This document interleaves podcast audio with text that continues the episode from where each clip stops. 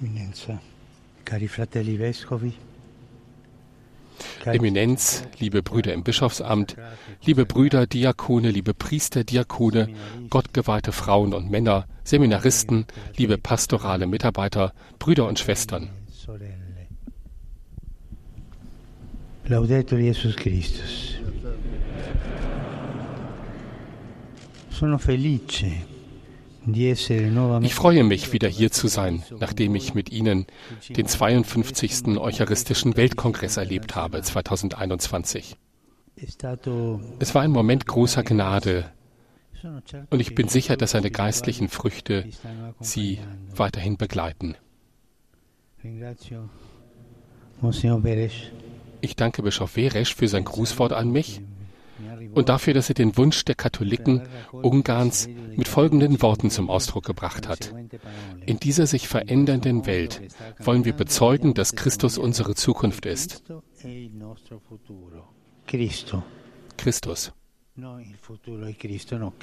Nicht die, Futu nicht die Zukunft ist Christus. Nein, Christus ist unsere Zukunft.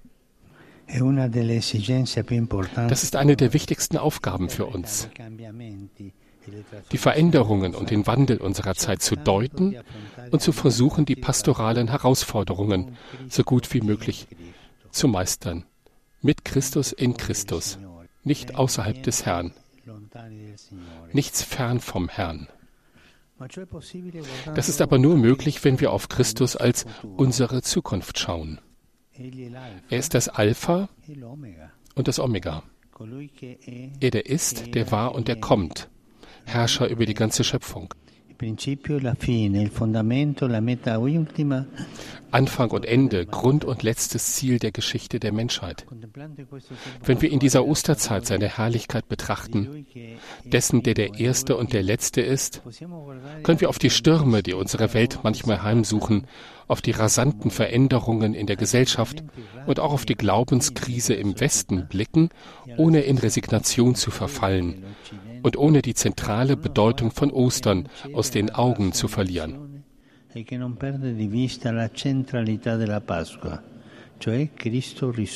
e. Der auferstandene Christus, das Zentrum der Geschichte. Er ist die Zukunft. Unser Leben, so zerbrechlich es auch sein mag, liegt fest in seinen Händen. Wenn wir das vergessen, werden auch wir, Hirten und Laien, nach menschlichen Mitteln und Werkzeugen suchen, um uns vor der Welt zu schützen und uns in unserer bequemen und ruhigen religiösen Oase zurückzuziehen. Oder wir werden uns im Gegenteil den wechselnden Winden der Weltlichkeit anpassen und dann wird unser Christsein an Kraft verlieren und wir werden aufhören, Salz der Erde zu sein. sale della terra. Tornare a Cristo come il Zu Christus zurückkehren als unserer Zukunft und sich nicht verlieren in den wechselnden Winden der Weltlichkeit. Das ist das Schlimmste für die Kirche, eine weltliche Kirche. Das sind also die beiden Interpretationen, ich würde sagen die beiden Versuchungen, vor denen wir uns als Kirche immer hüten müssen. Eine schwarzseherische Lesart der gegenwärtigen Geschichte, die sich aus dem Defetismus derer speist, die immer behaupten, dass alles verloren ist, dass es die Werte der Vergangenheit nicht mehr gibt und dass wir nicht wissen, wo wir enden werden. Es ist schön, Dass Pater Sandor Gott dafür gedankt hat, dass er ihn vom Defetismus befreit hat. Und was haben Sie aus Ihrer Kirche, aus Ihrem Leben gemacht? Eine riesige Kathedrale? Nein, eine Behelfskapelle, aber Sie haben sie errichtet. Danke dafür.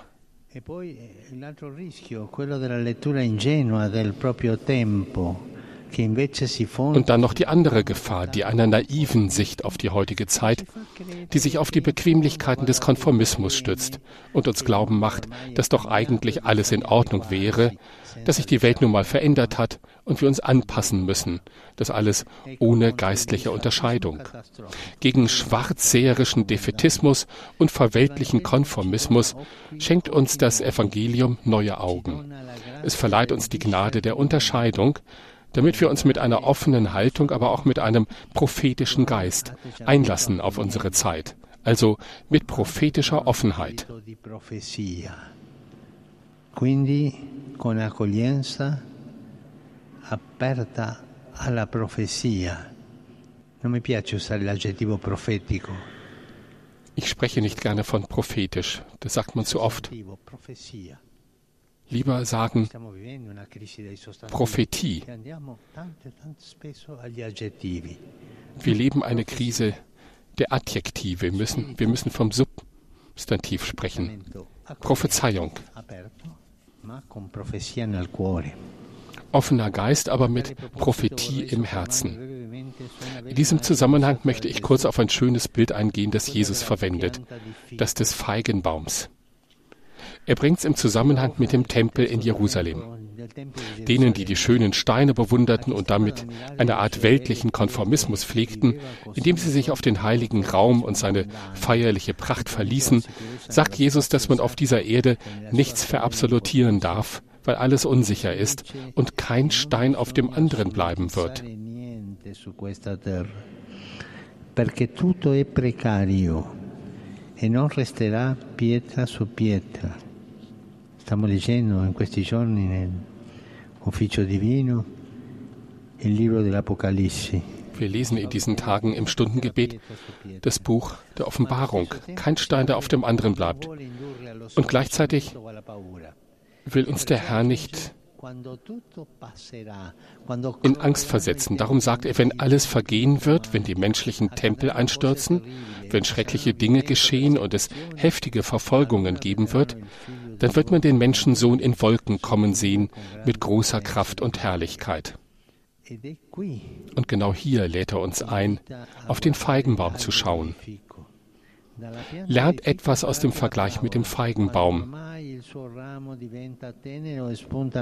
Sobald seine Zweige saftig werden und Blätter treiben, erkennt ihr, der Sommer ist nah. So erkennt auch ihr, wenn ihr das geschehen seht, dass er nahe vor der Tür ist. Wir sind also aufgerufen, die Zeit, in der wir leben, mit ihren Veränderungen und Herausforderungen, wie eine fruchtbare Pflanze anzunehmen, denn durch all das, so sagt das Evangelium, kommt der Herr. Perché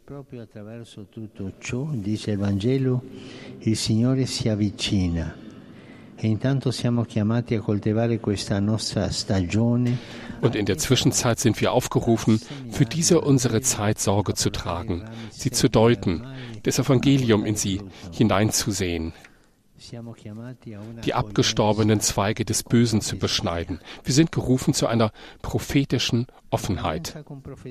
Prophetische Offenheit. Es geht darum zu lernen, die Zeichen der Gegenwart Gottes in der Wirklichkeit zu erkennen, auch wenn diese nicht explizit vom christlichen Geist geprägt erscheint und herausfordernd daherkommt oder vieles in Frage zu stellen scheint. Und gleichzeitig geht es darum, alles im Licht des Evangeliums zu deuten, ohne dabei zu verweltlichen, sondern als Verkünder und Zeugen christlicher Prophetie. Senza farsi mondanizzare, ma come annunciatori e testimoni della profezia cristiana. State attenti. Seien wir vorsichtig vor den Prozessen der Verweltlichung.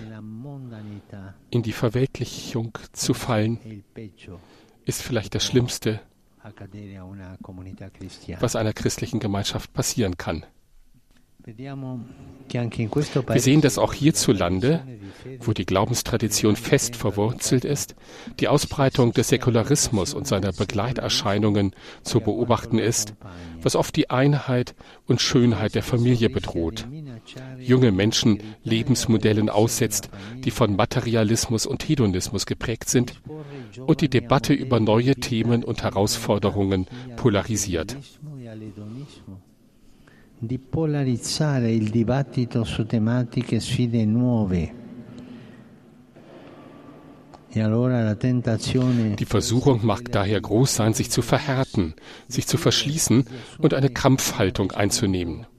Aber solche Gegebenheiten können wir können für uns Christen auch eine Chance sein, denn sie regen den Glauben und die Vertiefung bestimmter Themen an. Sie laden uns ein, danach zu fragen, wie diese Herausforderungen in einen Dialog mit dem Evangelium treten können und nach neuen Wegen, Mitteln und Ausdrucksformen zu suchen. In diesem Sinn stellte Benedikt XVI. fest, dass die verschiedenen Epochen der Säkularisierung der Kirche zugutekommen, weil sie zu ihrer Läuterung und inneren Reform wesentlich beitragen. Die Säkularisierungen bedeuten nämlich jedes Mal eine tiefgreifende Entweltlichung der Kirche. Das ist ein Zitat aus der berühmten Konzerthausrede Benedikts XVI. in Freiburg im Breisgau im September 2011.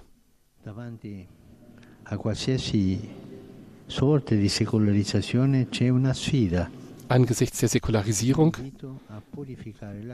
in allen ihren Formen gilt es, die Kirche zu säubern von aller Verweltlichung.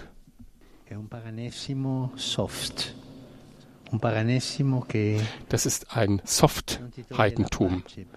Ein Heidentum, das dir nicht den Schlaf raubt, weil du sozusagen betäubt wirst. Die Aufgabe, mit den heutigen Gegebenheiten in Dialog zu treten, verlangt von der christlichen Gemeinschaft, dass sie präsent ist und Zeugnis ablegt, dass sie in der Lage ist, Fragen und Herausforderungen ohne Angst oder Starrheit anzuhören. Das ist nicht leicht heutzutage, weil es auch im Innern an Schwierigkeiten ja nicht mangelt. Besonders hervorheben will ich die Arbeitsüberlastung von Priestern. Auf der einen Seite sind die Anforderungen in den Pfarreien und in der Seelsorge zahlreich, auf der anderen Seite gehen die Berufungen zurück und es gibt nur wenige Priester, die oft in höherem Alter sind und schon Anzeichen von Müdigkeit aufweisen. Das ist ein Zustand, den es in vielen europäischen Ländern gibt. Deshalb ist es wichtig, dass sich alle, Hirten und Laien, mitverantwortlich fühlen. Zuallererst im Gebet, denn die Antworten kommen vom Herrn und nicht von der Welt, vom Tabernakel und nicht vom Computer.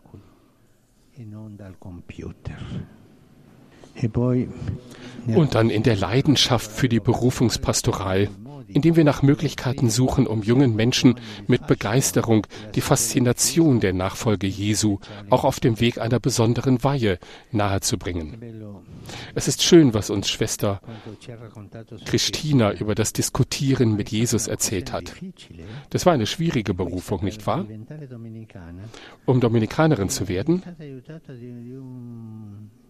di un sacerdote hat ihr eine Franziskanerin geholfen und ein Priester und dann die Jesuiten mit ihren geistlichen Übungen. Das war ein langer Weg, um Dominikanerin zu werden. Das Diskutieren mit Jesus über die Gründe, warum er gerade sie berufen hat, Warum nicht die anderen Geschwister? Warum sie? Es gibt einen Bedarf an Menschen, die zuhören und dabei helfen, gut mit dem Herrn zu diskutieren.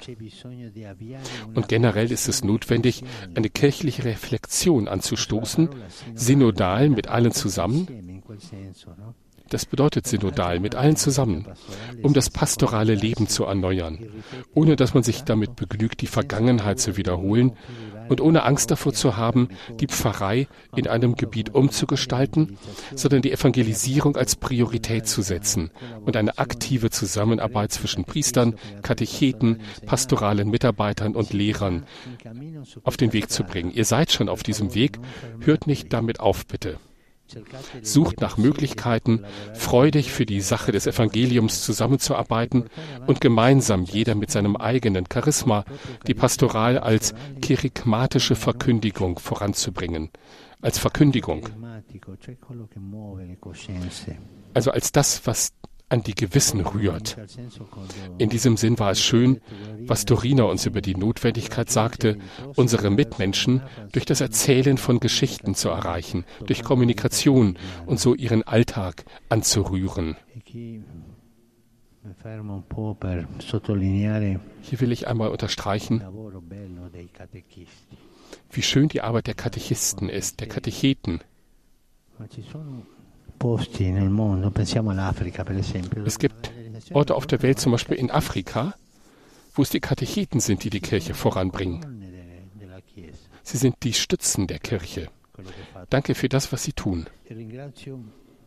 Und ich danke auch den Diakonen und den Katecheten, die hier eine entscheidende Rolle bei der Weitergabe des Glaubens an die jüngeren Generationen spielen. Und all jenen Lehrern und Ausbildern, die sich im Bereich der Bildung großherzig engagieren. Danke. Herzlichen Dank.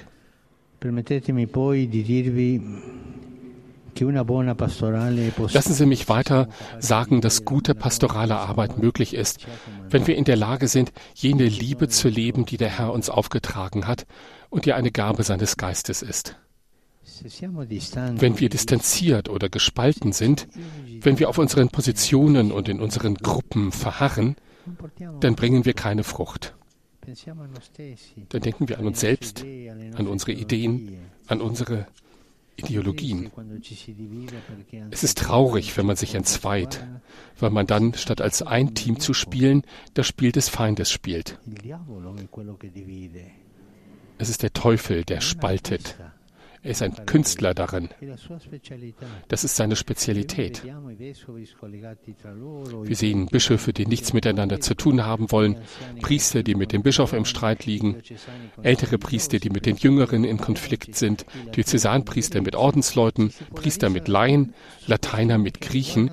Da entsteht eine Polarisierung in Fragen, die das Leben der Kirche betreffen, aber auch in politischen und sozialen Belangen, und man verschanzt sich hinter ideologischen Positionen. Situationen.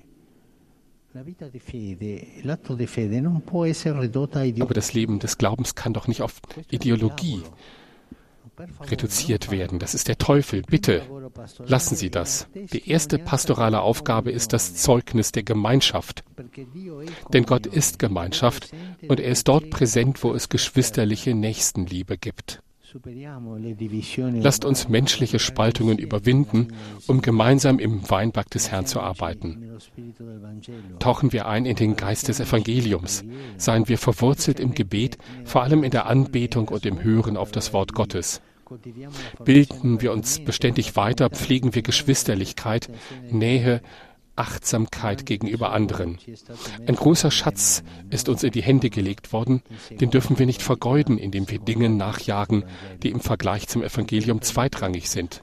Wenn ich hinzufügen darf, seien Sie auch vorsichtig vor dem Gerede, vor dem Geschwätz.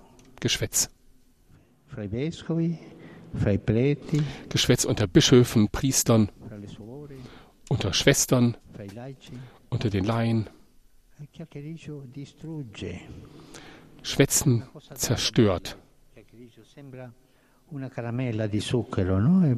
Dabei wirkt es wie, wie ein Zuckerbonbon, sich über andere das Maul zu zerreißen. Das passiert so oft, seien Sie vorsichtig. Das ist der Weg der Zerstörung. Wenn ein Gott Mensch oder ein Laie sich dazu durchringen würde, nie schlecht über einen anderen zu sprechen, dann wäre er ein Heiliger, eine Heilige. Das ist der Weg. Kein Geschwätz. Ja, Padre, das ist natürlich schwierig, denn manchmal will man das schon kommentieren.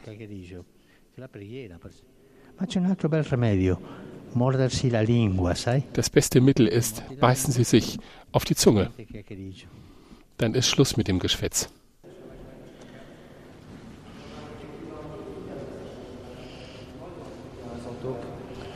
Diese Dinge, die der Papst spontan zu seinem Redetext hinzugefügt hat, werden gerade ins Ungarische übersetzt. ez olyan, mint egy édes cukorka.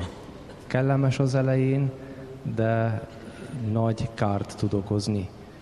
És inkább arra biztatlak benneteket, hogy amikor azon a ponton vagytok, hogy ezt megtegyétek, hogy plegykáljatok, akkor inkább mondjatok egy imát, vagy harapjátok a nyelveteket. Ez sokkal többet fog használni, mint ha plegykálnátok.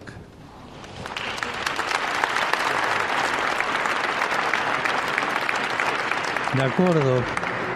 De acordo. Sind Sie einverstanden damit? Also, kein Geschwätz. Und noch etwas möchte ich den Priestern sagen, um dem heiligen Volk Gottes das Antlitz des Vaters zu vermitteln und einen familiären Geist zu schaffen. Seien wir nicht streng, bemühen wir uns um barmherzige und mitfühlende Blicke und Vorgehensweisen. Das will ich unterstreichen. Was ist der Stil Gottes? Sein erster Stil ist Nähe. Er sagt es im Deuteronomium. Welches Volk hat einen so nahen Gott, wie der Herr dein Gott dir nahe ist? Der erste Stil Gottes ist die Nähe. Zweitens Mitgefühl und drittens Zärtlichkeit. Nähe, Mitgefühl, Zärtlichkeit. Leben wir in diesem Stil? Bin ich den Menschen nahe? Bin ich mitfühlend mit ihnen oder verdamme ich alle? Bin ich zärtlich den Menschen gegenüber? Mi az Istennek a stílusa? Az, hogy közel áll hozzánk, már az Ószövetségben olvastuk ezt, gyöngét hozzánk, és ugyanakkor mindig-mindig velünk van. Vegyétek fel bátran Istennek ezt a stílusát, ezt az utat. Per quanto niente rigidità, vicinanza, compassione e tenerezza. Also seien wir nicht streng, sondern Nähe, Mitgefühl, Zärtlichkeit. In diesem Zusammenhang haben mich die Worte von Pater Josef beeindruckt, der an die Hingabe und den Dienst seines Bruders, des seligen Janosch Brenner, erinnert hat, welcher im Alter von nur 26 Jahren grausam ermordet wurde. Wie viele Zeugen und Bekenner des Glaubens hatte dieses Volk während der totalitären Regime des letzten Jahrhunderts? Ihr habt so vieles gelitten. Der selige Janosch hat so viel Leid am eigenen Leib erfahren, dass es für ihn ein leichtes gewesen wäre, Groll zu hegen, sich zu verschließen und zu verhärten. Stattdessen war er ein guter Hirte. Das wird von uns allen verlangt, besonders von den Priestern. Ein barmherziger Blick, ein mitfühlendes Herz, das immer, immer vergibt das einem hilft, neu anzufangen, das annimmt und nicht verurteilt, das ermutigt und nicht kritisiert, das dient und das nicht geschwätzig ist.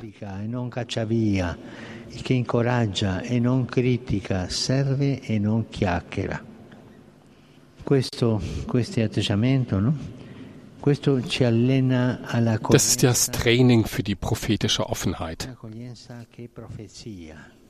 für eine Offenheit, die Prophetie ist, den Trost des Herrn in Situationen von Schmerz und Armut in der Welt weiter zu vermitteln, den verfolgten Christen, den Migranten auf der Suche nach Gastfreundschaft, den Menschen anderer Ethnien, allen Menschen in Not nahe zu sein.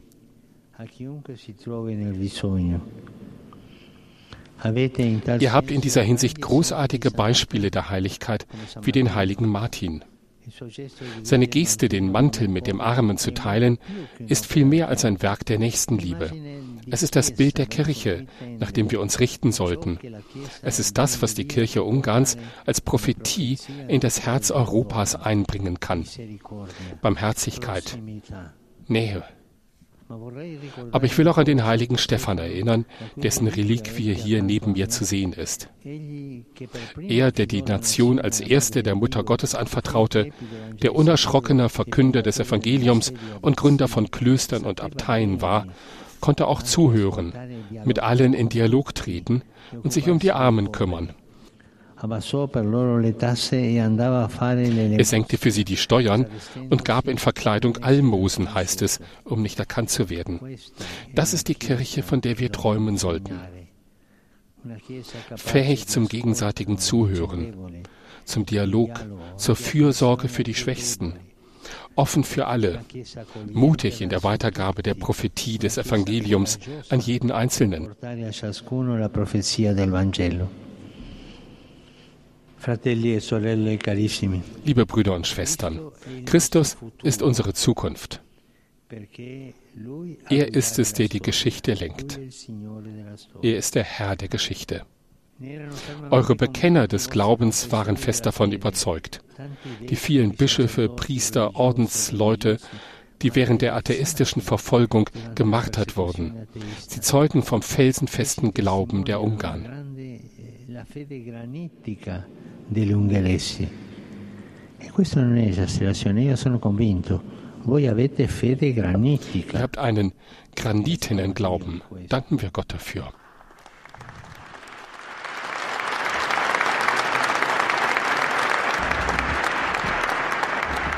Desidero far memoria del cardinale Minzenti.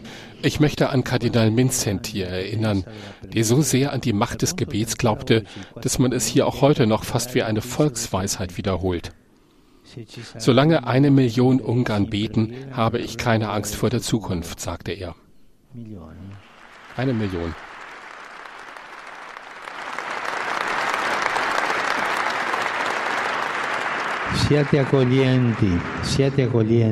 Seid offen, seid offen, seid Zeugen der Prophetie des Evangeliums, aber vor allem seid Frauen und Männer des Gebets, denn davon hängen die Geschichte und die Zukunft ab.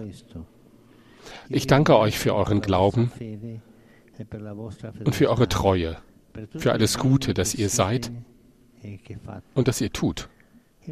Ich kann das mutige und geduldige Zeugnis der ungarischen Schwestern der Gesellschaft Jesu nicht vergessen, die ich in Argentinien kennengelernt habe, nachdem sie Ungarn während der Verfolgung verlassen hatten. Sie haben mir so viel Gutes getan.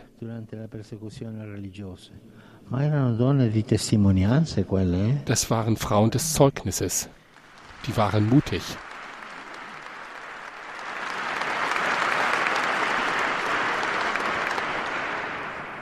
Con la testimonianza mi hanno fatto tanto bene. Ich bete für euch, dass ihr nach dem Vorbild eurer großen Glaubenszeugen niemals von innerer Müdigkeit befallen werdet und voll Freude voranschreitet.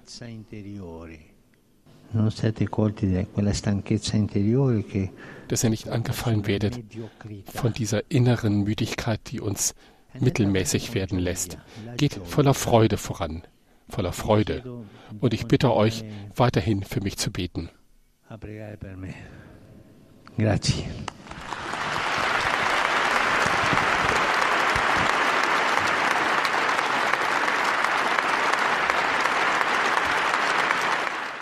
Bemerkenswert, dass Papst Franziskus